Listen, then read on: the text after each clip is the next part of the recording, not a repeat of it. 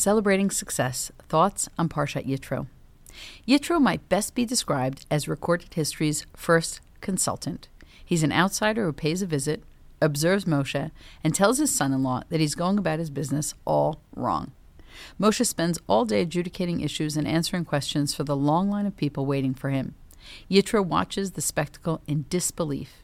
The dialogue between these two leaders of different faiths and generations is fascinating, and we read it in Exodus 18, 14 to 18. What is this thing that you're doing to the people? Why do you act alone while all the people stand about you from morning until evening? Moshe replied to his father in law, It's because the people come to me to inquire of God. When they have a dispute, it comes before me, and I decide between one party and another, and I make known the laws and teachings of God. But Moses' father in law said to him, The thing you're doing is not right. You will surely wear yourself out, and these people as well, for the task is too heavy for you. You cannot do it alone. Yitro does not initially feel sorry for Moshe. He feels sorry for all the people who suffer while waiting for Moshe. When Yitro questions Moshe, Moshe has a ready answer.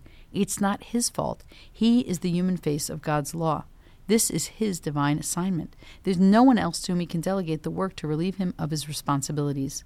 Perhaps because Yitro was an outsider to Judaism, he did not accept Moshe's reply. The thing you're doing is not right. It may seem right to you, but it will eventually impoverish you and your people of vital energy and efficiency. Yitro appealed to Moshe's concern for others by mentioning the people first. Moshe might have dismissed his own burden, but could not ignore what his overworking was doing to those around him. Yitro, in effect, tells Moshe he's suffering from compassion fatigue, a common problem for mission driven leaders. The mission never ends, so the work never ends, so the leader never stops. This has a modern day correlate. In the five choices, authors Kory Kogon, Adam Merrill, and Lena Ryan talk about the productivity paradox. We live in an age where technology has allowed us to be more productive than ever, but has led to people feeling more overwhelmed than ever. The day seems to never end. There are no boundaries between work and home life. Exhaustion is high, satisfaction is low, energy ebbs. Quote, you feel it every day when you come home frazzled, uncertain if you accomplished what you needed to, worried about things you've left undone, and dreading the day ahead. You feel it when you think of your potential and the great goals you have, but then feel battered and bruised by all the incoming tasks and demands that seem to always keep you from focusing on more important things. Well, what's a hard-working person to do? We turn back to our Torah reading for advice. Often, when we read Parshat Yitro, we focus on the above dialogue and Yitro's recommendations. But what we miss in doing this is something Yitro taught Moshe that may have been even more important than delegation, and that's celebration.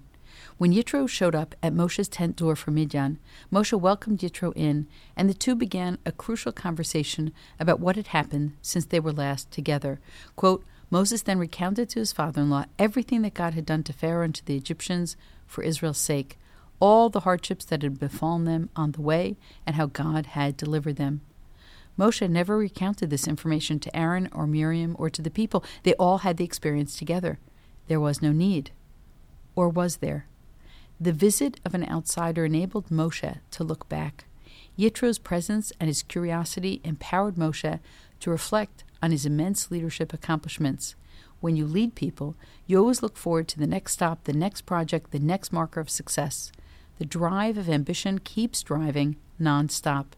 But this leadership engine and the intensity it generates can resolve itself in exhaustion and self recrimination.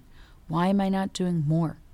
David Villa, in his Forbes article, What's Next? How Celebrating Success Can Lead to More of It, writes that often we're so busy and so consumed with trying to reach our goals that when we finally do, we simply say, What's next? Yitro, however, helped Moshe pause, savor, and celebrate all that Moshe had done. The young man who believed he was inadequate to the task had realized a dream.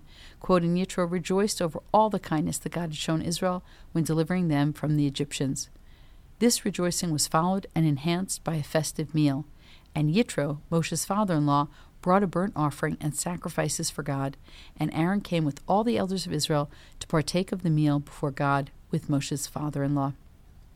Celebration, Rabbi Sacks writes in his essay Celebrate, is an essential part of motivating.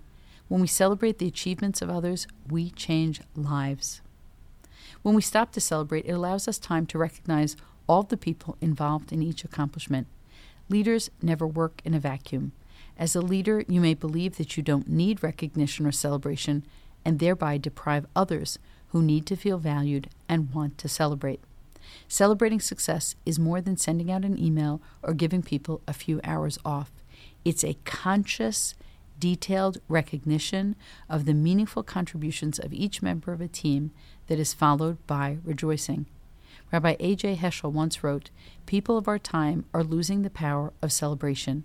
Instead of celebrating, we seek to be amused or entertained. Celebration is an active state, an act of expressing reverence or appreciation. So, what do you need to celebrate right now? And who would benefit from more celebration?